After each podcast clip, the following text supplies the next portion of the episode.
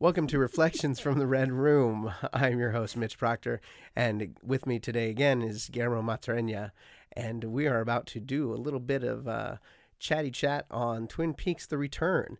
I think uh, when last we left you, we had done episodes one, two, three, and four, five, six, and seven, and since then, episode eight has come into our lives. Oh my gods. Uh, Gods even. My friend Ricky Washak. Hey, Ricky Washak. Hey, Ricky, Ricky, Um, DJ Ricky. Yes, DJ Mhm. Ricky. Yep. Um, you may. What is his DJ name? Oh gosh. Um. Oh, I'm sorry, I put you on the spot. I should totally, I should totally know this, but they've changed it. I mean, Have they? I'm DJ Floganoff. That never changes. So there it is. So I don't know. I, he, I heard your DJ name is DJ, then whatever your greatest fear is. really. Yeah, so I'm DJ Mainstream. I'm DJ Facial Disfigurement. Um, Because without my DJ. modeling career, it's dysmorphia? just my, my mind. Yeah, is that what it is? Dysmorphia? Is that the technical word? Oh, I have no. Uh, Oh. there's body dysmorphic disorder, and I just threw in the dysmorphia Yeah, without but the body, so that's facial dysmorphia. Mental, whatnot. Yeah, The week. but that's your greatest fear. Oh, like you're actually afraid of like being physically disfigured, like in an accident. Yeah, or uh, Or a terrorist torture, attack. I guess. Torture, Yeah, okay. sure. Why not shrapnel? That happens. Okay, shrapnel. hmm Yeah. yeah. Okay, so what we we don't know Ricky's DJ name. No, not offhand. I wish I did, but no, I can't. But he spins a great set. Him and Cecilia uh, pick a lot of classic whatnots. Um, I think she's DJ Dark Kitty or something like that. Anyway, um, yeah. so, They DJ here in town in the, the Dirty Tea down at uh, the Wench. Any place else? Um, at the Red Room, the Red Room. What am I saying? I was gonna say, what? Where are they hiding in this multi-dimensional room? They um, they're at the um, the R Bar, which is all red, which is why I made the mental. Have you been to the R Bar? The R bar, as in like double R, even. Check it out. No, I haven't. Where is this? Where's the R bar? Oh, You should do. We should do a remote there. Hey, I will do it Do a remote there right now. Um, Let's go. it is. Uh, we already got booze, guys. um, the yeah, it's in that alley just to the east of the Rialto Theater, and then uh, Oh no, I have been there. yeah. I love that place. yeah, it's We really just, sexy. Yeah, we were just there a month or two ago to to go see um, Kevin Smith, and I went into the R bar and I said, "This is my new place."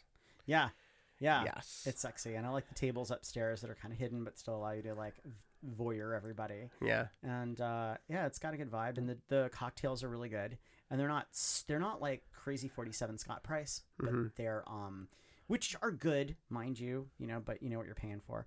Um, but yeah, there's some good mixology going on there. reasonable and fresh, and the bathrooms are kind of see through, which was kind of sexy in a not very sexy way at all. Well, I think that sort of prevents your uh, bathroom encounters and your overcamping for drug use. oh, I see. Oh, That's okay. a, it's a passive aggressive design element. oh, I don't know. I just think it's smart business. Well, that too. Okay. I mean, that way you don't get walked in on in case Yeah. you're too drunk to actually slide. But not that that's happened to me. I'm just saying. People you a- know. No, as a as a for a long time I wanted to own a nightclub, so is that I, I'd given a lot of thought to these things, I think we could run a cool nightclub. dude. Licensing, capital. But if any of you out there are just like want, you know, us to manage a nightclub and want to bankroll our nightclub, we'll totally do it. Club Golgotha, it's coming. Oh, All right, so we were at Ricky and DJing. How did Ricky come into the the red room? Oh, because you said you mentioned them, and He come on. said today. "Okay, He says to me at work, he go, I was like, hey, you watching the Peaks? Because I think having him on here. Because Ricky's awesome. He's got an art school background.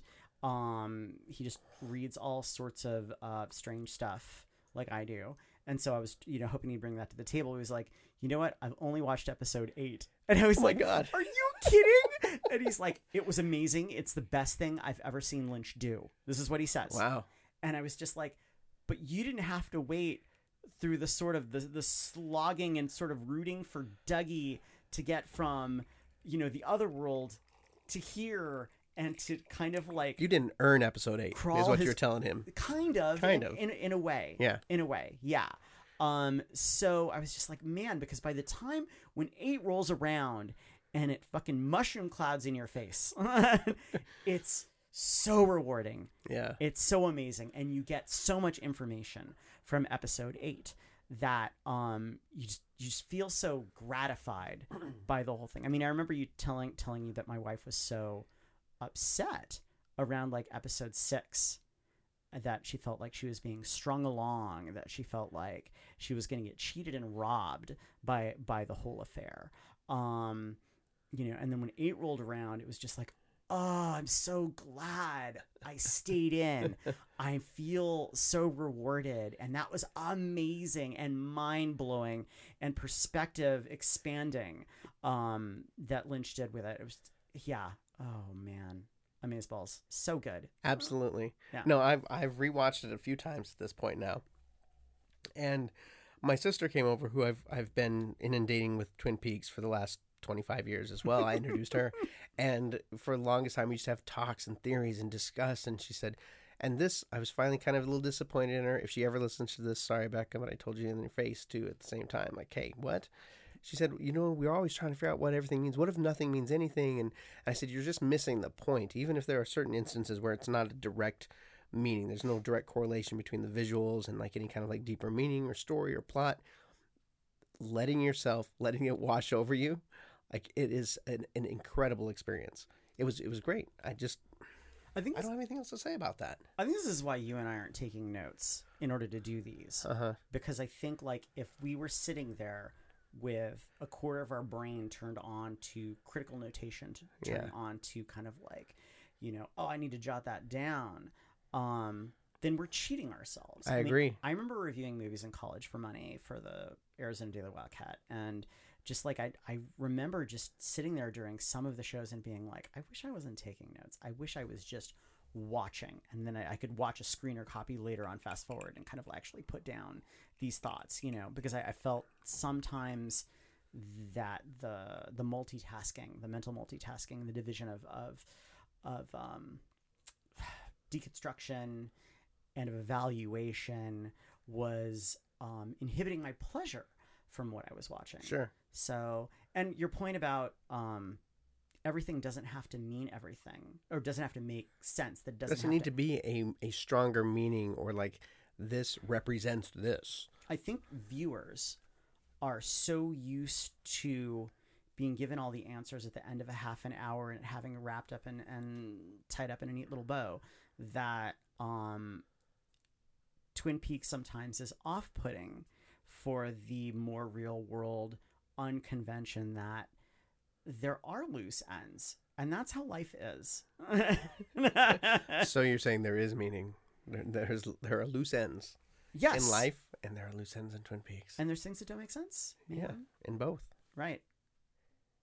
Okay. I don't think anyone here is going to argue that. Um, so it, it, it we saw episode eight, and it's it. I I don't think it's any coincidence that after we did the first four, then we did three, we did up to episode seven, then episode eight happened, and we haven't done another sit down specifically about about the peaks since episode eight. I think after that, I mean, what what, what more was there to really say except let's just watch and see where it goes and there have been other people out there doing like episode by episode like dissecting but i'm i've really enjoyed just absorbing so that's kind of where we are now we're, what are we up to episode, episode 14 Mhm. and we've got four more to go Yeah. Lots to reflect on lots to reflect on. Um i i, think that uh, of course in the last couple episodes a big point of of discussion and concern would be audrey and her return or not return. I think uh, andy being like more of a player than we thought being chosen by the firemen to to see all that to have all this revelatory information presented to him. Um let's see what else? Any other like points that you want to hit over the next 45 minutes or so? Laura's mom and the face removal and what does that imply? yes. Um, just to go forward to that, I think that um, spending time around um, Leland uh-huh. uh, with the Bob influence over however many years not only had to have affected Laura, but it had to have affected her. sure. And I feel that perhaps what was last revealed in the last episode with the face removal and the you don't want to fuck with me and like you know the biting of the neck and all of that um implies that I think long-term exposure to Otherworld Bob, doug Dugpa's dark figures, um, demiurges or whatever it is you want to call them, um, affects people. So I think perhaps not only was kind of a, a sort of corruption changed, um, wrought on Laura, or at least magnetized by Laura being the one, um, also affected the mother. Hmm. Do you do you feel like there hasn't been enough? Um, no, you know what? Let me scratch that because it's not about whether there's enough, but we have your doppelgangers, Uh-huh. and we have like possession of by the entities, like by Bob and things. And you're saying that there's then like essentially like a third state, or perhaps like a mortal has just been tainted by being around this for such long periods of time, and you think that's the case of of uh, Sarah. Yeah, I mean, so far we haven't been given anything else. So, kind of looking back at original series and looking back at Return, and you think about, well, why didn't we get hint of this? Why haven't we known about anything going on with with her? It was kind of like, here, drink your sleepy milk, and you know, and you know, other than that, like, and, and the visions, and the visions. So, because she was always in a highly nervous state, which partly like if you meet people who are actually sensitive there's another level of energy going on with them and that's why they're called sensitive so um i kind of writ, writ it off to that like her seeing the horse and and other things along those lines Sorry, go on. I didn't want to interject, but at the same time, I did because seeing the horse and Dale saw the horse, and he who sees the white horse is doomed or is lost. I can't remember what the line, the quote or line is, but Dale has seen it. Dale is a strong sender. Uh, you know, um, does this mean both characters are destined for uh, un- unhappy ends? well let's talk about what doomed actually means um that's not necessarily i mean one of the one of the things and it's not necessarily death I Sure. mean, for for Dale, it's kind of an, an otherworldly death in a way. I mean, you know, he gets stuck in the, the room for 20 odd years. And so, yeah, that's bad. That could be a manifestation of the horse. Um, same thing with Laura's mom. Like, uh, you know, losing the husband, losing the daughter, losing the niece. Like, this is all bad. So, what is she doing now? She's sitting watching a looping clip of boxing and drinking a lot of vodka. This is not Yeah. a happy ending. No, already not a happy ending. Yeah. So, um, yeah, there's there's that going on, and albeit you know perhaps there's some sort of taint and psychic uh, access of the dark powers to her. Unless you felt that was a a, a well placed, good self defense mechanism. Which part? Like the gnashing out of the guy's throat? Yes, yeah, Yeah, totally. okay, like, could've- nope, you're bugging me. Sorry, you're dead. Okay. Yeah. And what about the possibility of she, uh, like removing her face, it being darkness, and Laura's smile, maybe maybe that being doppelganger Laura's smile, and when Laura removed her face in the lodge or the wait- waiting room, if we're to be more accurate, there was a bright light when Laura removed her face. Uh, What, what are those things? uh, signifying? What are we what are we coming to expect from that? Is Laura going to help? Is Laura coming back to help? She's the one. Is she to help dig us out of this this bad situation? Is she going to help Dougie realize that he's Coop? Is she going to come back and maybe perhaps save or redeem her mother, who is now possibly being influenced in this negative way by the bad denizens of the lodge, or the mother of all evil that's vomiting forth baby bob seeds into the world, what, whatever that business is Bug, know, bug eggs. bug eggs you know? Um what's that? I don't think we have any straight answers. i know and, and it, you know when we do theorize it's, it's like why are we even asking? Because it's not a good there's not a straight answer. Well, there's also the Chalfont kid, you know, who did the face removal thing too. So there's there's that. He whips off the mask and you see stuff. it was a monkey i thought Yeah. yeah some crazy stuff there yeah. sure So um cuz monkeys are always bad. Um anyway, the green is its color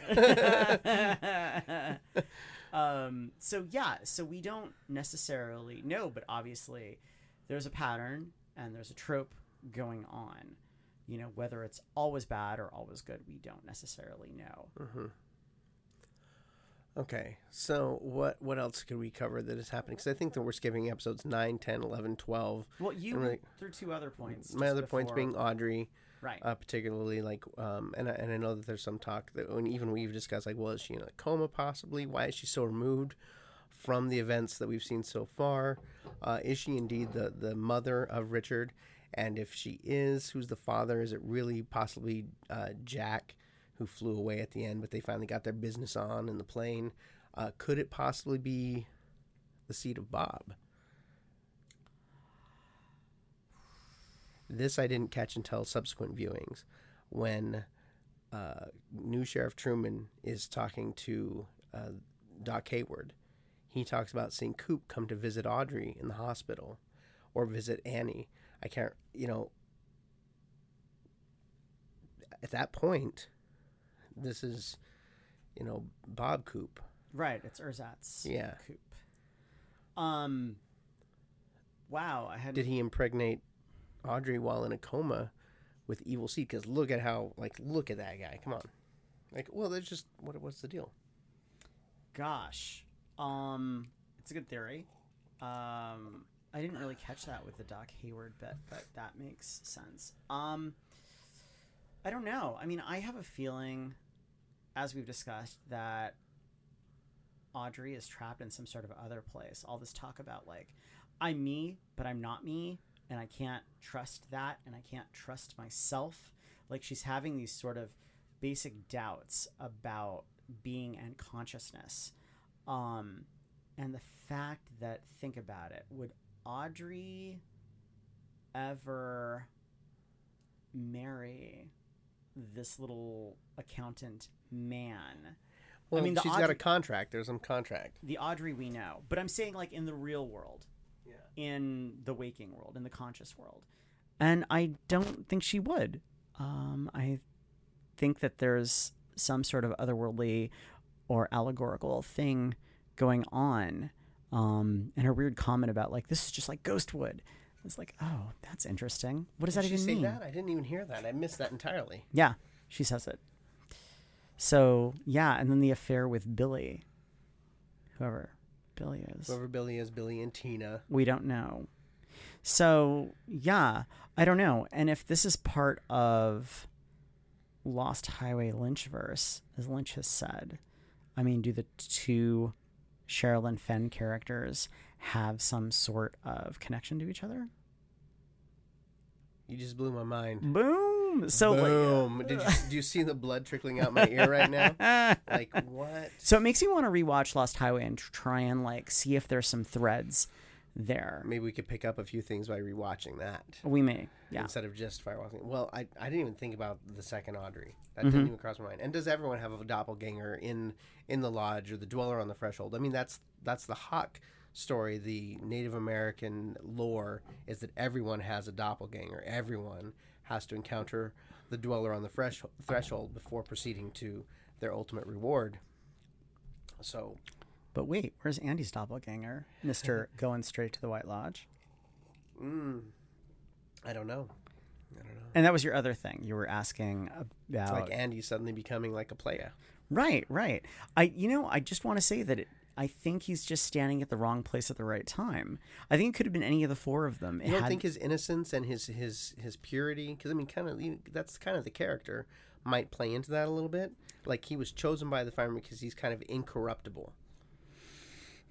that could very well be because it seems It seems it's, easy. It seems like the the the uh, stocky lady and the fireman, who we formerly knew as the giant, Yeah, um, which is a nice revelation too. yeah. um, that they they seem to have a, a kind of innocent nobility um, going on in their actions. I mean, their reaction to the Bob being cast in the world into the sphere was let's create this being of pure light. Let's create the Laura, the one that is going to be the the counter magnet force for Bob.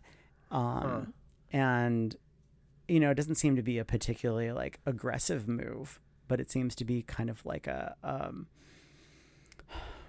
a, a, a kind of a not innocent, but um, gosh, the word's evading me right now. So she's she has been created in response to Bob, I believe so. Laura, which makes sense with her mother now. Obviously, something's going on there, and we have Leland who is possessed by. How, when? How old do you feel Leland is? When uh, was Leland born?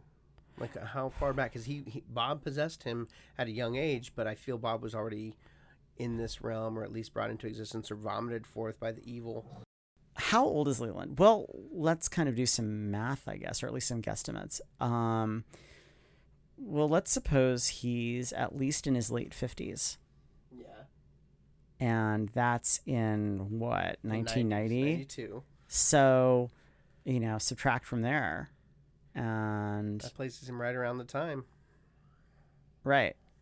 So, yeah, that's that's what's going on.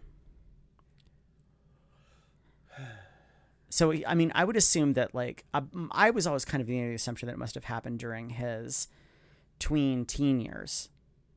That, you know, you've got this kind of emotional cauldron going on. You're in the forest.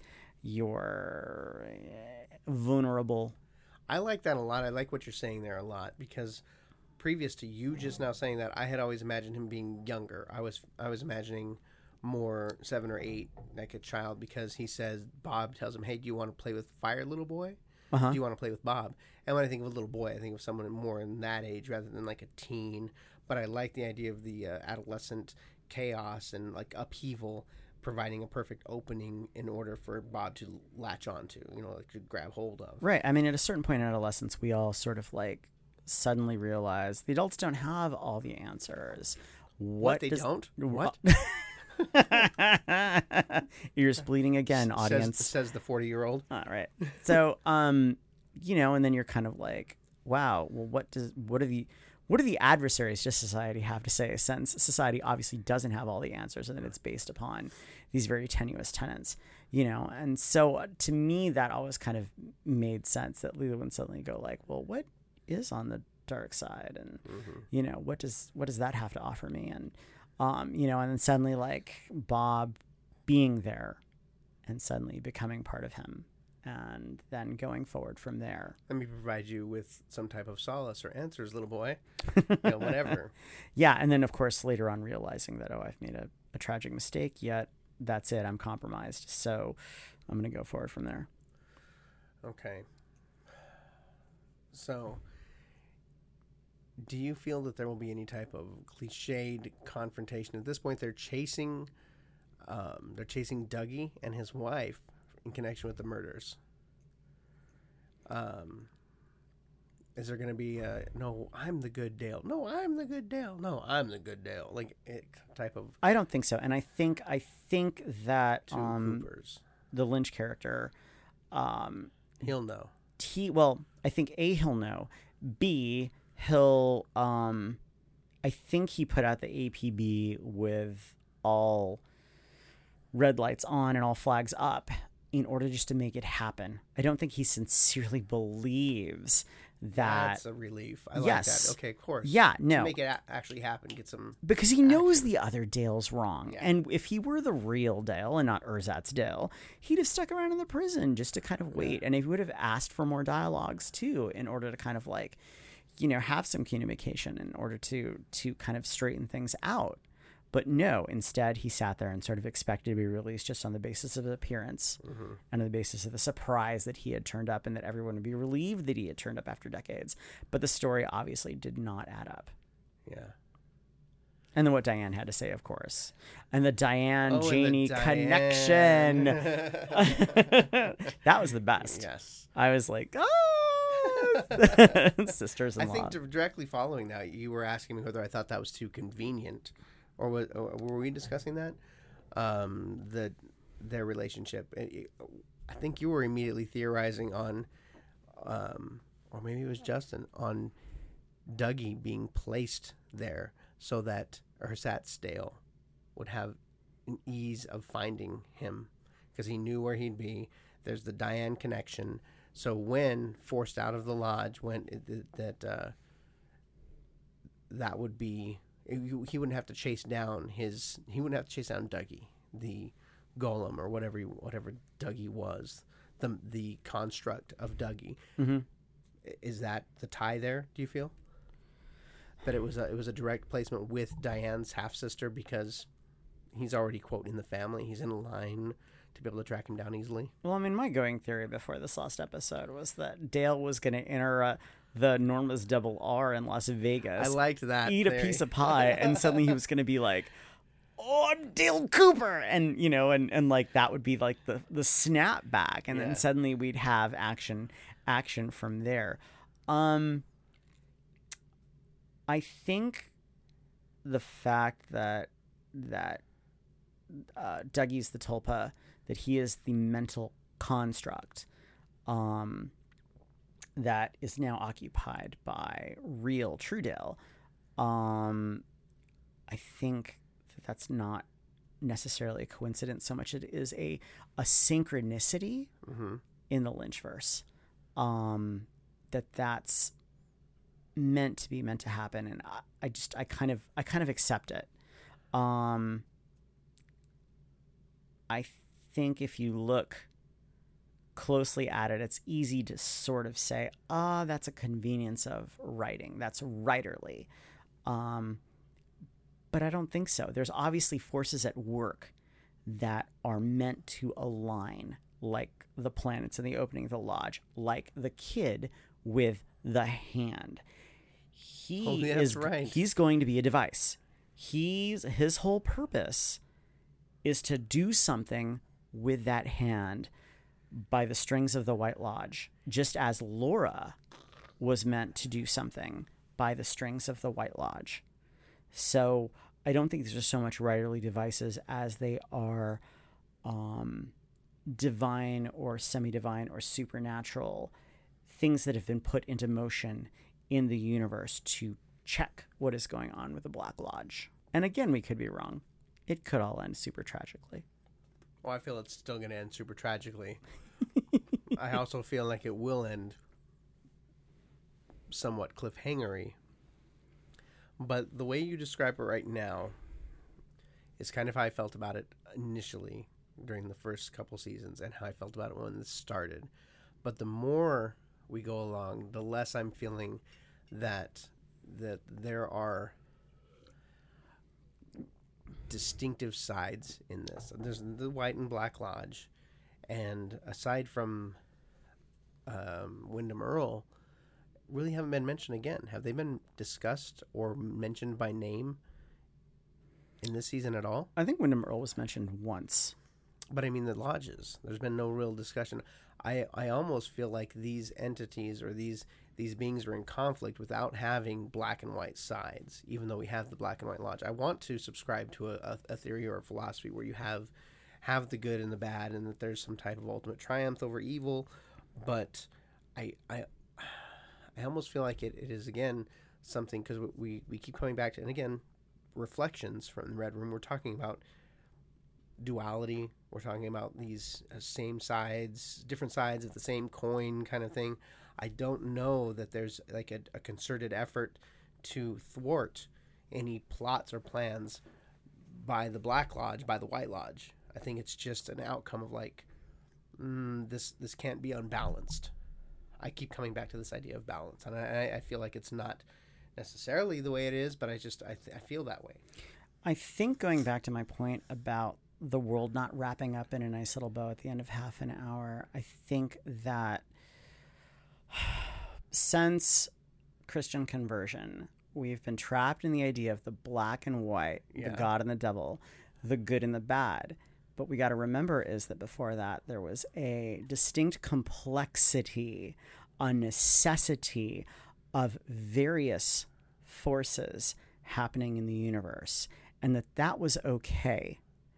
Um, and we've lost that ideal in the in the dogma, or at least we've lost that sensible observation about the universe um, since the conversion. Um, so, if we rewind it and we talk about the lodges um, being in, I think it's too simplistic a view. I think that that an essential part of the universe is that there is always going to be sorrow and pain and suffering. Not that that's like, yay, that's great, but it um it sort of allows us to realize that the drunkenness and the sex and the pleasure and the love um, do have value, and that it, and that there's also other forces involved, uh, you know, ennui and acceptance and rejection and these other kind of things that are more in the the neutral zone of um, the spectrum um, or the the sphere of existence. Spheres come up a lot here. Yeah, they do. Here's a perfect circle, golden circle. so, um, I think that that Lynch is is not so simple, uh, because there are loose ends and because things are open ended and because not all the questions are answered, um, and uh, yeah, that's that's I think is is part of it. So I mean, will will the Black Lodge ultimately be defeated and crushed and stamped out? It's not no, like that. Probably not, No. because it's it's part of uh, a universal force. And um, same thing with the White Lodge. You know, will will it all will it transcend? Will it conquer all? Will it um, ultimately grant enlightenment and happiness to everybody? No, it won't. So, um, yeah, that's that's what I think's going on as far as the big picture goes. and in the little picture, we're gonna enjoy Norma's double R in between the chaos and the Shelley the order. waitress. We're gonna enjoy Shelley the waitress. Yes, the paragon of all Twin Peaks beauty. Oh my god. It, it shocks me about that. It's still I still am a little surprised. You know. Mädchen Amick, we love you. Well, I well, yeah, we love you. Some more than others. So let's talk about Okay, let's talk about. the girls in the booth. I The don't even same. want to talk about them. That's what upset me last episode. I know you don't, but away. but Mitch, I thought about it, and me and me and Michelle, my wife, my lovely wife, if you're out there, love you. Um, that we talked about it, and we talked about how all the pairs of women, um, are flawed or self-deceived or um are working from uncertain and wrong ideas uh, in all of their conversations. okay, I'm with you. So it's not just like a critique of women, it's um, kind of a comment on humanity and upon um, the situations that are going on with them and their operating principles and their values or lack of values or misplaced values um, that's happening. There's a there's a sort of foible uh, thing that's going on with all of them. So whether it's drugs, whether it is adultery or love, um, this all kind of is suddenly this three minutes that we have to sit at the table with the ladies, which I'm sure most people feel like you were kind of like, why are we here? What's going on with us? And how none of it seems to pop up again. Um, is what's happening. I, I, I almost feel like if and when another box set, Twin Peaks, the completer mystery. Completer mystery. Thanks, David Lynch. I didn't buy it, by the way. I did. I don't blame you. It's a sexy. It's a sexy box set. it is. Oh my god. Um, that um, that there's going to be an extra that's going to kind of sew all of those stories together. I that there's going to be an extra too, yeah. 20 minutes that we're going to feel we're going to know what's going on with James and the girl with the ring and that we're going to know what's going on with, you know, a fast food working drug girl with the disease in her armpit. Oh, that's so like so like The black arm. plague. That's her left arm too. That's right. Back to the arm Back to the arm. and um, you know, or what's exactly is happening with all these people. So yeah, I I don't think it's I don't think it's throwaway. I think there's something to it. I don't We- think there's anything he does that's throwaway. Just I have to clarify. Okay, Like I didn't. I didn't. I never meant that. but I think people feel are at this point are are feel uh, listeners probably are feeling like, what does that have to do with anything? I don't think, Yeah. you know, I want to know what's going on with the the greater thing. I want to know what's Mm-hmm. going to happen with Black Lodge. I want I want Dougie to become Dale and to become Kung Fu action grip hero, and um, that's you know, and what what do I care what these you know chickens in the hen house are catting on about? Well, we had a discussion right off the bat. I think we discussed it. Like there seems to be some, and, and there's some rumblings on on the interwebs that I've seen um, about this particular attitude towards uh, women in this show, and I think at some point uh, we should do a discussion particularly focused or surrounding that, because you keep mentioning like it's these these pairs of ladies talking around the table and the particular um, scenarios that they're in. Mm-hmm. So I think I, that really does beg a, a, a deeper discussion. Yeah, but is it do you really at the end of the day does it have anything really to do with gender and gender perception? I and I don't David Lynch is a child of the 50s. Yes. That's that's part and parcel of what's going on. That's part and parcel of the the lady in the room, the French girl. Sure, That's not, that's yeah. his that's his projection of um uh, a La Dolce Vita style ideal or a, a French cinema ideal Uh-huh. of a lady. Um, which is both funny and parries itself and is wonderful to watch because it's so stylized and it's very so fun to watch. It's Lynch. great. No, it's very Lynch. And and you know, same thing with Chrysta Bell. yeah. Same thing with our agent. Um, you know, there's just this super stylized version of a person going on, and it's beautiful and it's lovely and it's fun. To, it's fun to play with, but I don't think we can take this um, kind of feminist critique and paste it onto that and sort of hang Lynch by it. I wasn't about to. No, but, well, I mean, you're, you're talking about rumblings on the internet. I'm not. I'm Oh, not saying okay, that okay, you yeah. would, but I'm saying that there must be people who are just like, oh, that's so awful. Da da da da da. You know, um, and I don't think it is. I think it's just part of the Lynch verse. I think it's what he he introduces to it. You know, to say that that um, there aren't specified gender mores uh, in the real world Mhm. is kind of untrue. Um, so yeah, I th- I think that's uh, that's just part of the world that that Lynch is is painting and, and knows, and it's part of his palette. Yeah, I mean, Well, I think there's more appreciation going on there than people give him credit for as That- well. that's the thing. I think it's it's done with love. Yes. And I think it could be two dudes sitting at the table. It could be James and Bobby. Not that that's going to happen, mind you, not right now. Uh, but you know, it, it. I mean, that that's the thing. It could be you know two dudes talking about their day and talking about like, oh yeah, this girl da da da da da, and he's like, well, you know, she's seen James somebody and else. Bobby shipping. I'm gonna think about that. Man, Oh well, I, I, there's there's something there though. Even you have now gone on to have a a deeper discussion about what's being presented to us, and I th- I think that there's n- there's a lot there.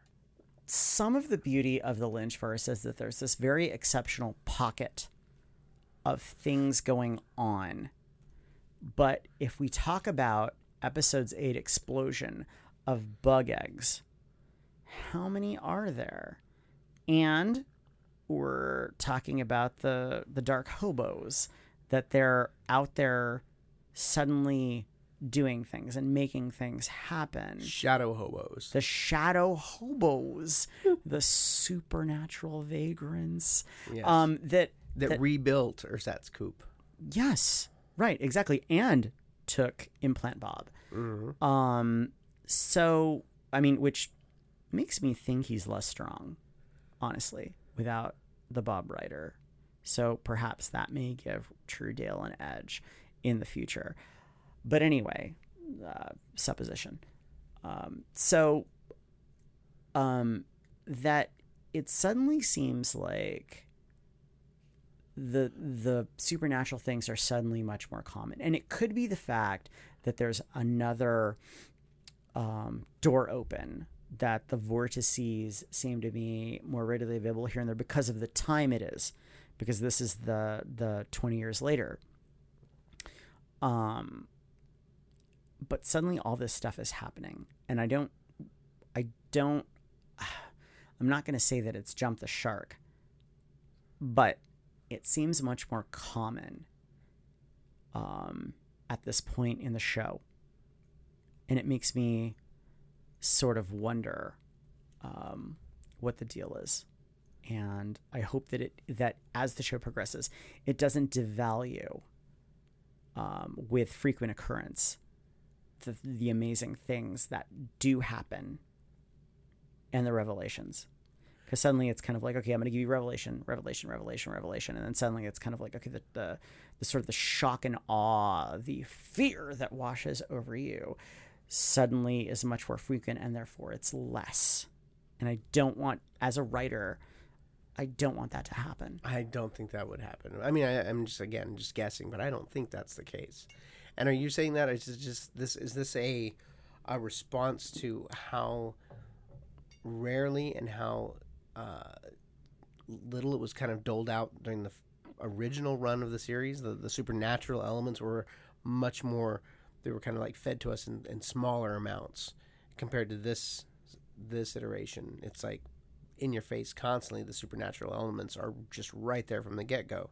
I think the expectations were different. I think when we were watching it back in the day, it was all about who killed Laura Palmer. So there was a small town serial killer mystery going on. But as it progressed, suddenly it was like, what? We had to be slowly introduced to these things. Yeah, totally. It was like, oh, wait, there's a ritual. And it's not just somebody's MO, there's something behind it. And so we were, were given that. And that was uh, amazing and revelatory and, and super wonderful. And then now we're here and we've got you know Laura's mom taking her face off and suddenly being like wait what's going on and that happens in a bar in front of a bunch of people it's not out in the woods where nobody else can see it and Andy disappearing that's with three witnesses and Three witnesses who can no longer recall what happened. that's true, actually. Yeah. Yeah. That's really funny. You know, there's this um, convention in the World of Darkness, which is a role playing game series where things happen. And if they happen in front of a bunch of people, people are amazed, but then they kind of have a sort of mental pause and then they forget what has occurred. It almost sounds kind of Lovecraftian in that way that it's the horror that is so beyond reckoning that sanity it, it breaks sanity like levels like you can't even You can't recover from that. you that. cannot recover from that you cannot possibly comprehend something of such profound nature so well you just black it out Right, exactly. It's re- kind of repressed Yeah. memory ish. Yeah. So, but in Lovecraftian world, you end up in the sanitarium. yes ex- well, And okay well I'm, whereas- I'm saying it's just like the Where's the world of darkness? It's like I saw a werewolf, and then like you know, twenty minutes later, you're like, I think there was a big dog in this street. I'm not. Yeah, is I that don't know more what denial than Let's really go. like blo- like blacking things out? That's kind of like a denial, like human uh, response, like mechanism, kind of like chupacabras. Wait a minute. No, I totally acknowledge the chupacabra. I know you. I'm just and for those of you who have not read my blog, look check up. it out. It was a chupacabra. Uh, my blog dark entries. Put that put that in your search engines. Thank Check you, out Brett. that and look- photo. Look, at my awesome. I God, I wish it was an awesome photo. It's not. It's a blurry photo. But uh, man, all the words in there completely true, and they complement my blurry photo. So go check it out. Judge for yourselves. So I have one o- one other thing I want to talk about a little bit real quick is is uh, Major Briggs. We haven't really even really uh, like broached that one. Um, and we were talking about the supernatural being like introduced, and in the original run, I felt there were quite a few red herrings, particularly from Major Briggs, even. And this was the one that first caught my attention because at the time when I watched Twin Peaks, again, I was late to the party.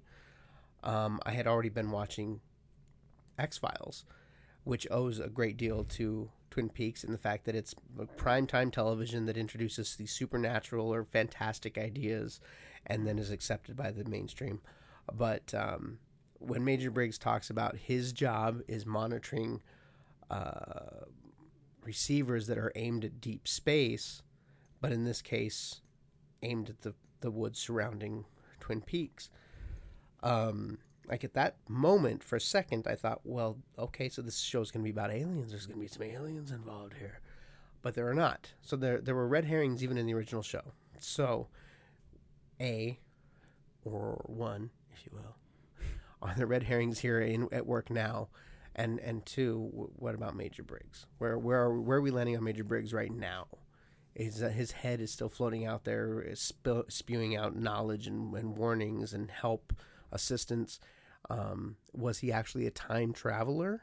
Is he actually in that? Is that why his body is still young, or is this just a remnant of? Was he actually physically in the lodge for this amount of time, and time doesn't pass there, and he came out? I don't know. Just just talk to me here. Tell me some stories. I don't think he was in the lodge. I think Okay, if he where's he was in a lodge, he was in the White Lodge because Okay. he is wise and noble and worthy of that kind of run. I can see I can see the firemen giving him a role Yeah, and being like this, you know, and um because despite his his military association, him knowing the military isn't um all on the up and up. Apologies to the heroes that serve out there. Hey, it's just a show.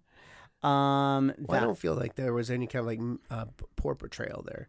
He just was a man who who understood that he has pledged his loyalties to the military, but at the same time had other moral like obligations to Cooper to let him in on this secret uh, that the that the the woods were transmitting Cooper, Cooper, Cooper. The Mhm. around what they seem. I don't feel there was any kind of like negative play there at all. No, I don't think so. And I think Yeah. that that says a lot about Major Briggs and, Yeah. and who he is and his understanding of uh, people and where information should be. Yeah.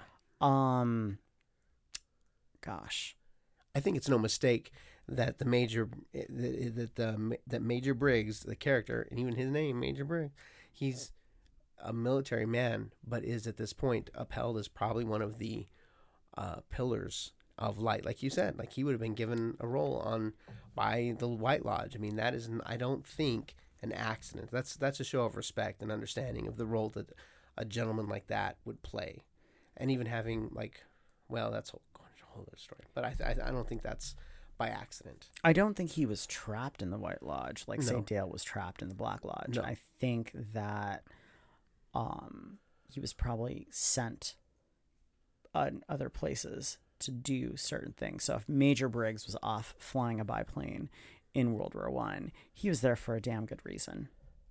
Um, which predates the nuclear story. correct. Okay. Yeah, because I mean, uh, you know, ostensibly, you know, who knows? Maybe the, the Kaiser was working on hard water and possibly could have produced nuclear fission. Who knows? And you know, he just dropped a bomb at the right place. In the well, right if time. the majors out there have been doing good for the lodge, like time traveling even back as far as World War One, um, flying biplanes, whatever, then the the conflict has been going on forever. And two, then this unleashing of, of the nuclear threat maybe just escalated things to the point where the White Lodge has to act out in a much more uh, visible and more aggressive way. Well, now that we know the giant is actually the fireman, Okay. we know that that huge bell-shaped object is actually a fire alarm. so it's it's not just the nukes; it's other things. It's heavy bombs. It's it's whatever whatever is going on and might possibly do things. I mean, I read. I know I read online a couple of. Not that I went and sought anything out. Honestly, listeners, I never do that. I don't want to spoil things for myself. But um that so many people are kind of like, no, the causality is this moment. It's the fact that we come up with nuclear weapons, and that's what allows the tear in the universe, and that's where everything starts. I No, don't think so. I disagree with that as well. I think that that that these forces were in place um, a long time ago as a complex machinery of the universe, um, or as byproducts of the complex machinery of the universe. So, um, yeah. So World War One, having him out there, that makes sense. Okay. Oh, I'm out. I'm out.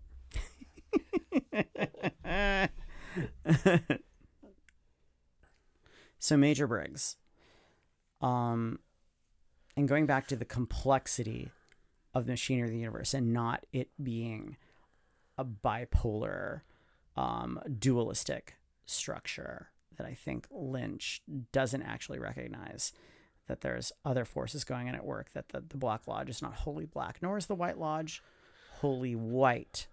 Um, that there is a, a kind of a, a more of a, a chaos versus law um, construction going on. That if if Major Briggs is something of a metaphor for Mimir in Norse mythology, that the fact that the that, that a more polytheistic universe, a, a pre-Christian, pre-conversion universe, um, is because you have in in that world you have the Jotuns, which want to take over, want to take the sun, want to freeze things and essentially stop the machinery of the universe um, going on that that's not necessarily bad. That's just who they are. That's what they do. They're frost giants or they're fire giants. They want to burn everything. They want the nuke to go off. They want to destroy it all um, because that's what they do. They burn. Um, or the frost, they freeze. Or let's go to the other side. Let's go to the gods. The gods aren't necessarily um, completely honest um, there's points where they're like, I'm going to lie to these people in order to get the treasure, to get the ring, to to do this. And it's not an example for us necessarily. They want us to act honorably. They want us to be the Dale Coopers. That's really what they want. They want us to be worthy of Valhalla to to do this. Um, but there's certain points where they have to go outside of the box. They got to be crafty. They got to be tricky. They need to tap Loki on the shoulder and go, "What do we do here?" And Loki goes, "I got an idea." and it's not the necessarily the most honorable thing, but it's the thing that's going to keep the universe going at the end of the day. Because if they don't take the third option, um, things stop. It's going to go bad. They're going to lose, and it's all going to end much sooner. So there's a recognition of this this sort of uh, complexity going on within the Twin Peaks verse, I believe. And if Major Briggs is Mimir, then that totally clues into that. well, I think it, at some point in the last couple uh, discussions, you have brought that up a couple times the the Norse influence, and I don't think anyone else anywhere that I've ever talked to or Red has ever drawn those types of things. So that's a really uh, it's a great and unique perspective. I'm excited to see where that plays out, or well, your observations on it at least. I mean, it, it could be me just bringing my heathen slash Asatru worldview to the table. Um, but I'd, I'd like to kind of think that is reflective of a more universal truth because that's how I see things. And therefore, um, perhaps Lynch is bringing some of that to the table. I'd I'd love to hear some sort of confirmation, David, if you're listening to that. And the deal is, you know, if he is dipping so hard into um, the subconscious, if he's meditating and he's going down, down, down into the well, then he's possibly bringing up stuff that is that is a more universal truth that things are are more complex than we wish to perceive in this kind of demagogistic society that we're that we're currently in in this kind of like black and white I'm going to be offended at your slightly variant idea kind of kind of thing. And he's bringing that to his writing and to his world. And you know the idea of the subconscious well actually is a Norse idea. So um yeah, go David. well, I, I would think it would be folly to think that he's not bringing something back from his uh, his time with that. Like the, the that it, it would have to be reflected. It would have to be an influence on what he's writing. How could it not? You know, so I'm, I'm I wouldn't be surprised in the least if he's bringing something back. I mean, I think if we're talking about the, if we go back and look at the art life, mm-hmm. and we look at this kind of very um, plasticky polystyrene sort of version of the 50s that that he was raised with that he was being given. And then suddenly weird things happen to him as a kid. And that blows apart uh, that idea and that that reaching for the creative other the outra um, kind of addresses an exploration outside of that box because suddenly he realizes that box is not complete it's a box. Um, so he has to like you know tear down the the second third and fourth walls and and figure that out and bring that to to art to kind of realize oh decay is beautiful and or fascinating and or horrific. Um, that has a lot to do with it. Or none of those things. It just is Right. And you should appreciate it for its place in the universe and its role. Like it's not horrific or beautiful. It's it's it's neither. It, it is. I don't know. Cattle die, kinsmen die. I wanted to find that poem um, that Windom Earle uh, recites uh, because in that it seems that there really are uh, kind of more finite. But again, that's the, that's the flaw in hum- humanity, though, too. Like that, just because that's the poem and it's written by human hands, doesn't mean that it is an exact definition or uh, rundown of the black and white lodges. But you know the one I'm talking about, right? Where there's this this land of saccharine excess, yes. which is the White Lodge. Um, but I don't know. Well, I mean, that also could be a critique of the 50s as well. It, maybe. I Um, like but I that mean, thought. That's interesting. What we find out, of course, is that Windom Earle's ideas are far from complete and that he pays for his assumptions. Oh, doesn't he? Yeah. Now, see, that's something, the, the fate of, of Windom Earle. Right. And what about, uh, again, we were talking about uh, wizards and things. The Balthazar Getty guy, he hasn't come back. Um, there's, there's, I think there are going to be a lot of open ended questions. There's a lot of things that are going to le- be left hanging. And I'm, again, fine with it. It's cool. Um, but So, how is it all going to end, Mitch? how is it all going to end? It's, it's, I, I feel it's going to end very similarly to the last time. I, um, uh, I actually feel that, however, that we will lose Dale Cooper. Uh, I think he, he will die on this mortal plane. I think so too. I think that's going to be the huge emotional crater Yeah, we're left with at the end.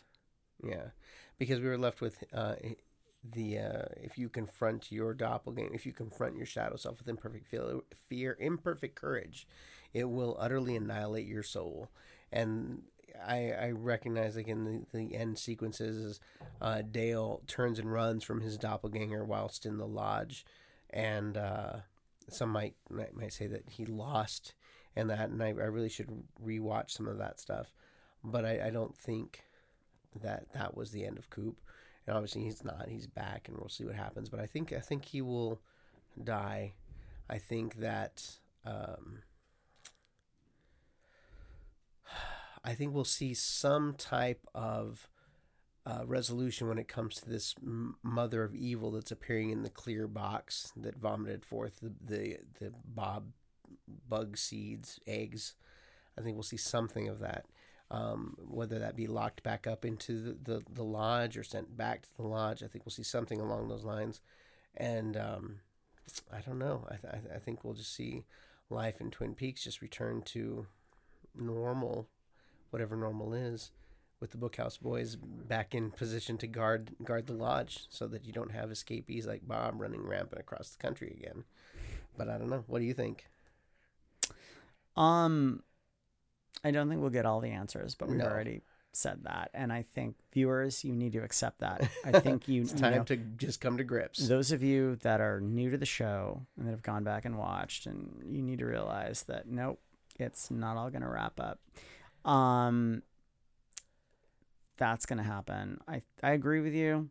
Dale has to die. He has to sacrifice and martyr for um he has to die the brave death. He has to die the hero's death. He has to be the Siegfried. Um, to to refer back to our earlier show, to and it in order for any of it to mean anything, he's the noble soul. Um, so that's that's going to occur.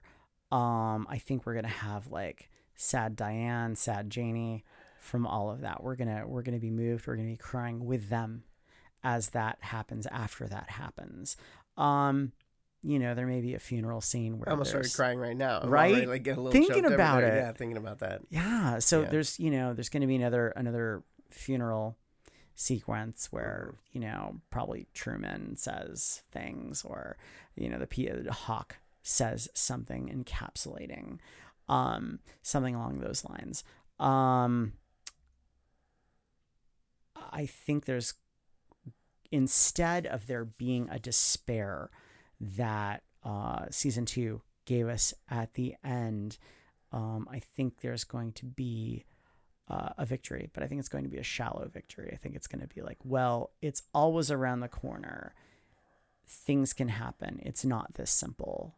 You know that the the misery and sorrow, the garmonbozia, will always be there. The creamed corn will persist. Um, so they'll they'll be that. Um, as far as the human drama goes, I don't know. I think we'll we'll find that Audrey is stuck in wherever she's stuck in. Um, I think that Shelley and James will be a a, temp- a temporary passion because obviously James is not only seeing Shelley. Um, so there's that. Um, I think there's going to be a wonderful moment where the hand of strength and power comes into play, the hand of glory, if you will, if you want to want to take down that road.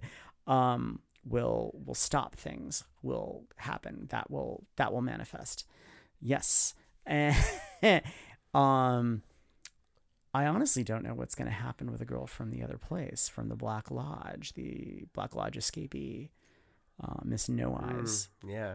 that's really interesting I really didn't expect her to manifest on on on Earth in, in the real world and continue. I thought that they would see her there, that it was a physical manifestation here, and then that'd be it.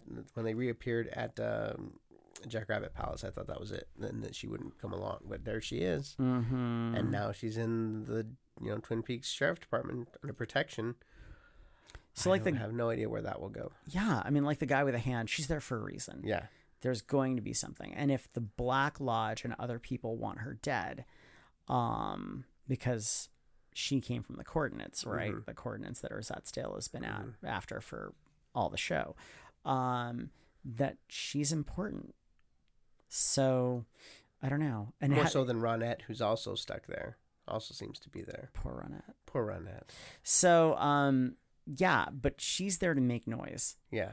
And I think that's the other thing that the noises that have been assigned to things, the and you know the like that's that's going to be that's going to come into play. And you know Lynch is so on about music and on about find- sound, as you've noticed. Like in Mhm, previous yeah. episodes, you talked about how Lynch is doing sound design. Um, that that's going to become something that that's going to come into play. I think. I don't know how, uh, but it's going to happen. I would love that just as someone who's also just kind of obsessed with with sound and music and things. I would love to see that to play some type of a role or key to these universal mysteries and truths that sound is part of those things. Mm-hmm.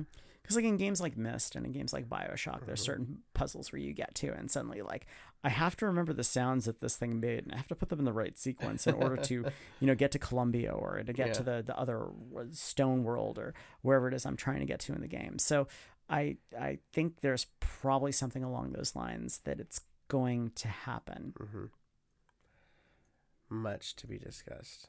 Much to see. Yeah, and and it, we could just go on and on. Like I, even in your uh, estimation and your guesses of where things will go, and when you bring up the human element, where are some of these people going to end up in the end? And it's just the human world of things that are going on.